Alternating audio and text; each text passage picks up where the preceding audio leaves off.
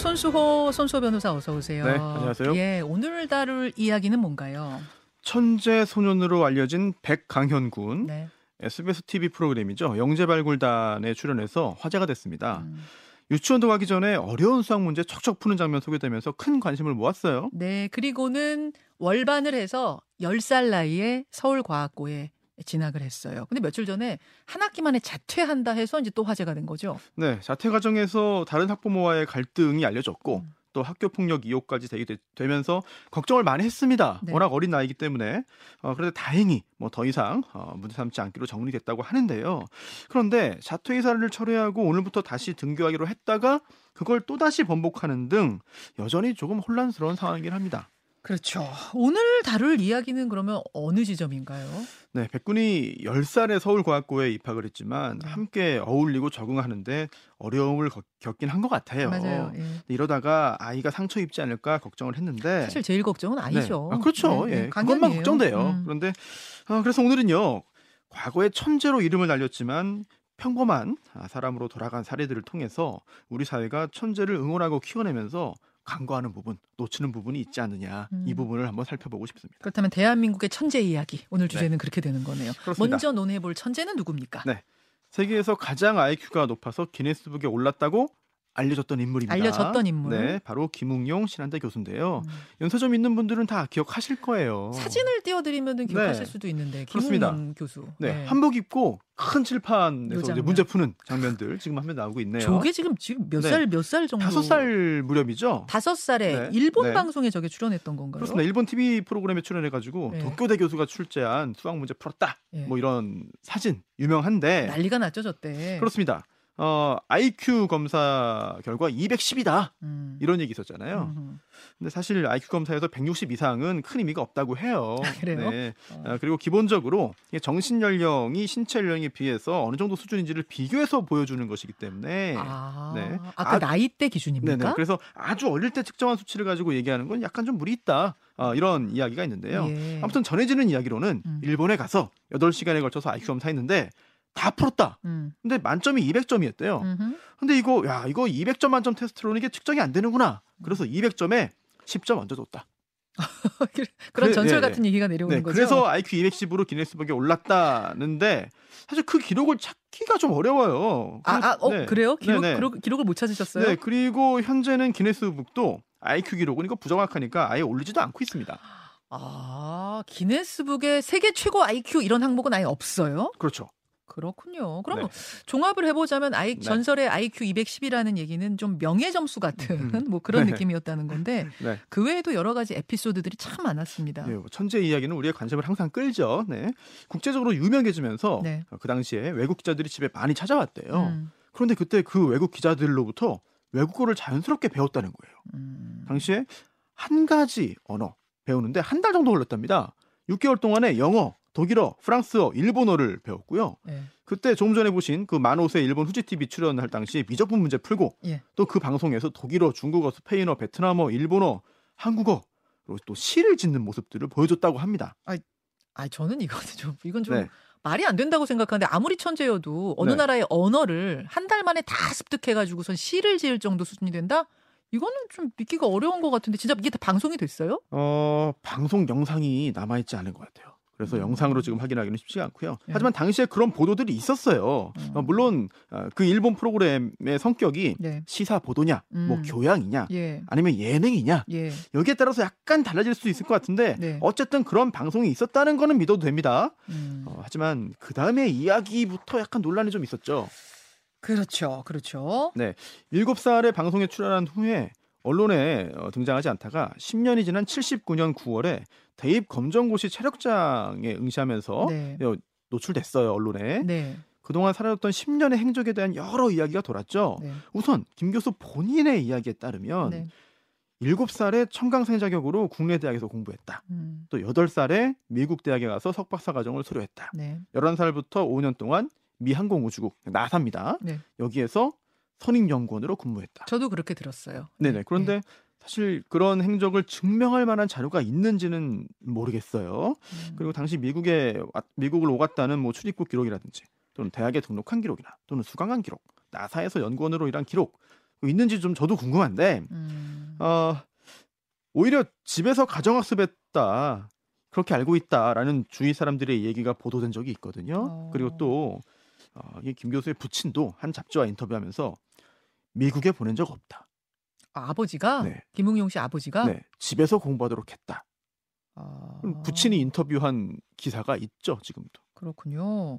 그러니까 아버님이 그렇게 이야기한 기사가 있기 때문에 그러면 이게 도대체 어떻게 된 거야? 그러면은 나사에서 근무했다는 건 어떻게 된 거야? 뭐 여러 가지 이야기 하여튼 좀 있었어요. 네네 그렇습니다. 그렇죠. 그. 그럼 그 얘기는 어디서부터 시작이 된 거예요? 어, 10여 년 전이죠. 2012년 한 방송사에서 예. IQ 210 기네스북 등재 8살 미국 석박사 예. 나사 연구원 음. 이런 얘기를 모두 담아가지고 다큐멘터리 형식의 프로그램을 만들었습니다. 예. 방송됐거든요. 예. 그러면서 기정사실화가 됐고 이후에 언론들이 이 방송에 근거해서 보도를 했어요. 음. 또그 후 이루어진 인터뷰에서도 본인이 이런 이야기들을 했거든요. 그러다 보니까 아 이게 사실이구나라고 사람들이 다 알게 된 거죠. 음, 그러면 진짜 진실은 뭐예요?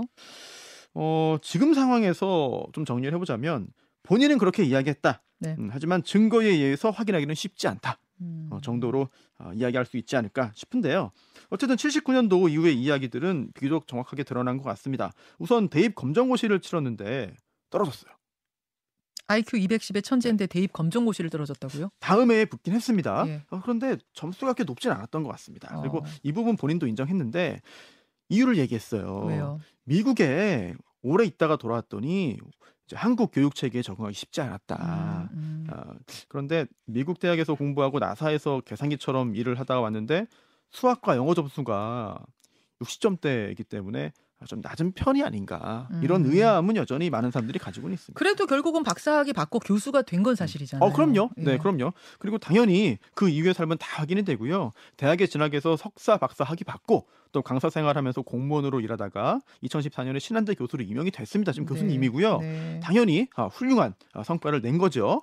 어, 본인도 이후에 지금 평범한 삶을 살고 있지만 아주 만족한다. 음. 여러 차례 밝히기도 했습니다. 세계적인 천재로 불렸다가 지금은 이제 평범한 일상에 저는 만족합니다 하는 신한대 교수가 된 김웅용 교수가 우리가 기억하는 우리나라의 천재 소년 1호라고 볼 수 있고 2호가 또 있잖아요. 그렇습니다. 2000년대 초반에 언론에 큰 주목받았던 천재 소년 송유근. 아유 생생하게 기억하죠. 네. 방송에도 많이 나왔어요. 많이 나왔어요. 네, 97년생인데 예. 2004년에 SBS 예. 아, 영재 학교 안 보낸다 음. 아, 방송을 통해 처음 알려진 알려졌는데 이제 막 취약 통지서 받은 7살 아이가 정보 처리 기능사 자격증 땄고요. 음. 방정식 막 술술 풀고 네. 영어 연설 듣는다. 천재다. 음. 그런데 당시 교육 관련 규정 때문에 12살 전에는 검정고시 칠 수 없다. 이거 불합리하다. 뭐 이런 취지의 내용이었습니다. 그 검정고시 문제로는 네. 소송까지 갔잖아요. 어, 예, 그렇습니다. 네. 소송을 진행했고요. 결국 검정고시 대신에 6학년으로 바로 입학해 가지고 곧바로 졸업했습니다. 네. 어, 이 과정에서 KBS 인간극장을 비롯한 여러 프로그램이 나와 가지고 음. 천재 소년으로 이름을 날렸어요. 음흠. 어린 나이에 상대성 이론 이해하고 미적분 풀고 또 이어서 중고등학교 중고교 졸업 어, 자격을 주는 검정고시도 1년 만에 마쳤습니다. 네. 2005년에 글로벌 리더 전형 특이 경력 분야로 한 대학에 입학을 했고요. 이때 8살입니다. 음. 대학에 입학한 게 네. 최연소죠. 여덟 살의 대학 입학이었기 때문에 역시 이때 한 번 더, 야, 정말 천재 맞았구나, 이런 네. 얘기가 나왔어요. 그렇습니다. 어, 하지만 획일적이고 주입적인 대학 교육에 흥미를 잃었다면서 2년 만에 중퇴했습니다. 예. 아, 그 후에 지자체의 지원을 받아가지고 개인 연구 활동을 했거든요. 음. 학점은행제 통해서 전자계산학 2학사 학위를 아, 취득을 했고요. 이어서 과학기술연합대학원 대학교에 한국천문연구원 석박사 통합과정 여기 입학했습니다. 과학기술연합대학원 대학교 네, UST라고 네. 불린다면서요. 네네네. 거기에서 석박사 과정까지 갔군요. 그때가 네. 그럼 몇 살입니까? 자, 97년생이잖아요. 예. 이게 2009년에 대학원 갔으니까 예. 11살입니다. 11살이요? 네. 만 11살? 예, 게다가 중간에 이제 대학 갔다가 중퇴했잖아요. 예. 그런데도 11살에 대학원을 갔으니까 사실 굉장히 남다르긴 한 거예요. 그러네요. 그러네요. 코스가 네. 굉장히 빨랐네요. 그 다음엔. 달라집니까? 아, 이 학사 규정상 네. 입학 후 8년 안에 박사학위를 취득해야 하거든요. 네. 그런데 박사학위 취득하려면은 어, 박사 논문 쓰려면은 그 전에 SCI급 학술지에 논문을 게재해야 됩니다. 게재돼야 되는데 네. 음. 그래야 박사 논문 자격이 주어지거든요. 음. 저도 어렵게 박사학위 취득했지만 음. 특히 이공계에서는 SCI급 논문 쓰기는 더더욱 힘듭니다. 이거 쉬운 일이 아니거든요. 음. 최소 두 편 논문을 써야 되는데 이게 수년 걸릴 수 있는 거예요. 예. 어, 그런데 천문우주과학 전공했던 송유근 군은 어, 이제 충남대에서 대학원 강의 듣고 음. 어, 이화여대에서 대학원 세미나 듣다가 2014년부터 논문 지도를 본격적으로 받았다고 합니다. 벌써 그때 5년이 지났잖아요. 네. 2015년에 드디어 SCI급 학술지에 논문 게재됐어요. 됐어요. 그런데 그 논문이 아, 표절 시비에 휩싸입니다. 그렇죠. 네, 그러면서 논문이 철회됐어요. 철회됐어요. 이 일로 지도 교수도 해임되기도 했습니다. 이때는 제가 송유근 군을 인터뷰했던 기억이 납니다. 맞습니다. 인터뷰가 됐는데 그때 송유근 군이 그러니까 지금 뭐 송유근 씨죠. 다시 잘 준비해서 한 달 안에 새 논문으로 답하겠다 이런 네. 이야기를 했던 기억이 나네요. 근데 그렇게 하지 못했어요 결국. 그렇죠. 네. 그리고 그 다음에 발표한 약식 논문마저도 베끼기 논란에 또 휩싸였습니다. 네.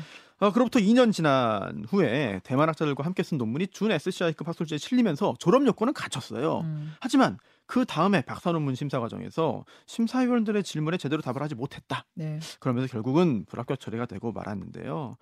아, 결국 박사학위 취득하지 못했기 때문에 지금은 수료고 또 이미 입학한 지 9년이 흘러가지고 뭐 박사학위 취득 연한이 또 다 넘어가 버렸습니다. 취득 연한을 넘기는 바람에 그러니까 9년을 넘기는 바람에 그렇게 네. 끝나버린 거예요. 그렇습니다. 결국 소송을 제기했지만 패소하면서 아, 이 학교에서 학업을 마치게 됐어요. 음. 그리고 이제 2단계부터는 성유근 군이라고 부르면 안 돼요. 이제 성인이 됐으니까. 성인이죠. 네, 성유근 씨 2018년 말에 현역으로 군입대했습니다. 네. 그리고 2020년에 만기 전역했거든요. 예. 아, 그런데 이후에 언론에 공개된 새로운 소식은 잘 보이지 않아요. 97년생이니까 2020년이면은 만 23이잖아요. 네. 보통 남성들이 군복무하는 그 나이랑 크게 차이 안 나는. 그러니까 어, 결국 굉장히 빨리 네. 달렸지만 결국은 비슷비슷하게 가고 있는 거 아니에요? 네, 물론 20대 초반에 군대도 갔다 오고 박사과정 다 마치고 수료까지 했으니까 상당히 많은 일을 하긴 한 거죠. 음. 그래도 어린 시절의 화제에 비하면 대단히 빠르다고 보기는 어려워서 좀 안타까운 생각이 드는 거고 예. 그리고 또 앞서 말씀드린 김웅영 교수도 어릴 때는 세계적인 천재로 이름 날렸지만 50대에 대학 교수 임용됐어요. 물론 어, 훌륭한 성과를 냈고 지금도 보이고 있는 거지만 역시 아주 빠르다고 하기는 또 어려운 거거든요. 그렇죠.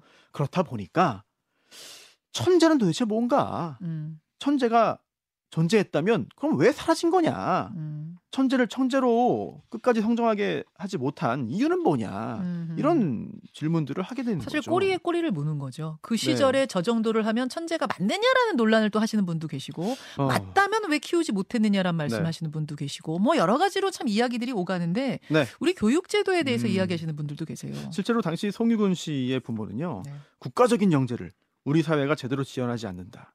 아, 이러면서 우리 교육제도 문제를 지적하기도 했습니다. 음.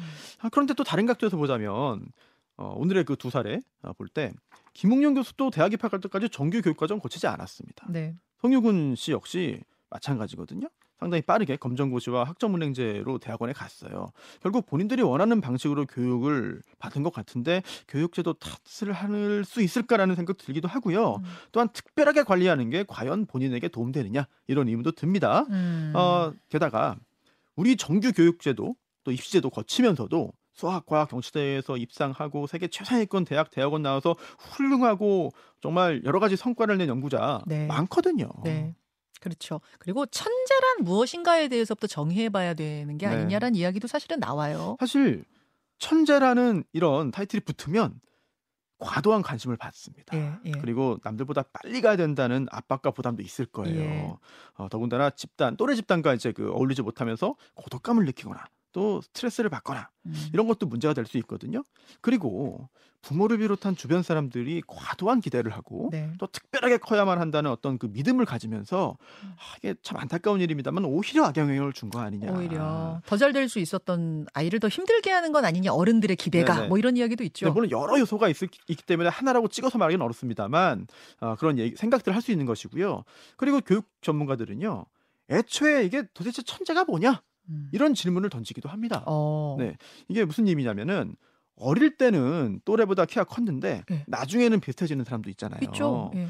이게 또 어릴 때는 작았지만 갑자기 훌쩍 크는 사람도 있고 있죠. 마찬가지로 지적 능력도 그렇다는 거죠. 아 그래요? 어릴 때 빠르게 성장한 사람이 있고 예. 또 조금 느리게 성장하는 사람이 있다는 거예요. 대기만 성형 있고. 결국 이게 어, 어릴 때 또래보다 지적 능력이 좀 뛰어나 보이는 사람이 정말 천재일 수도 있지만 어. 또는 단순히 성장이 빠른 사람일 수 있다. 음. 이런 얘기도 하는 거죠. 음. 어, 그리고 정말 천재라고 하더라도 앞서 말씀드린 것처럼 천재를 규정을 하고 네. 남들과 다른 길을 걷도록 하는 게 과연 그 아이에게 도움이 되느냐 그거- 그 아이의 행복에 좋겠느냐 이런 생각을 계속 하게 됩니다. 음. 어, 지금 천재 소년으로 불리는 백강현 군 역시 또래보다 훨씬 빠르게 서울과학고에 입학했잖아요. 네. 성과를 낸 거예요. 음. 하지만 생활 과정에서 어려움이 이제 드러나고 있습니다. 음. 또 우리가 아, 세계적인 천재로 생각하는 아인슈타인 네, 대학도 교육 졸업했고요. 서른 살 때까지 별다른 업적 없었거든요. 그렇죠. 하지만 그 이후에 내놓은 결과물로 우리가 정말 엄청난 천재로 모두가 알고 있잖아요. 음. 뛰어나다고 해서 반드시 남들보다 빠르게 가야만 하는 것이냐? 아, 빠르게 가는 것만 생각하다가 놓치는 것도 있지 않을까 이런 생각이 듭니다. 탐정 손수호 수고하셨습니다. 고맙습니다. 김현정의 뉴스쇼는 시청자 여러분의 참여를 기다립니다. 구독과 좋아요, 댓글 잊지 않으셨죠? 알림 설정을 해두시면 평일 아침 7시 20분 실시간 라이브도 참여하실 수 있습니다.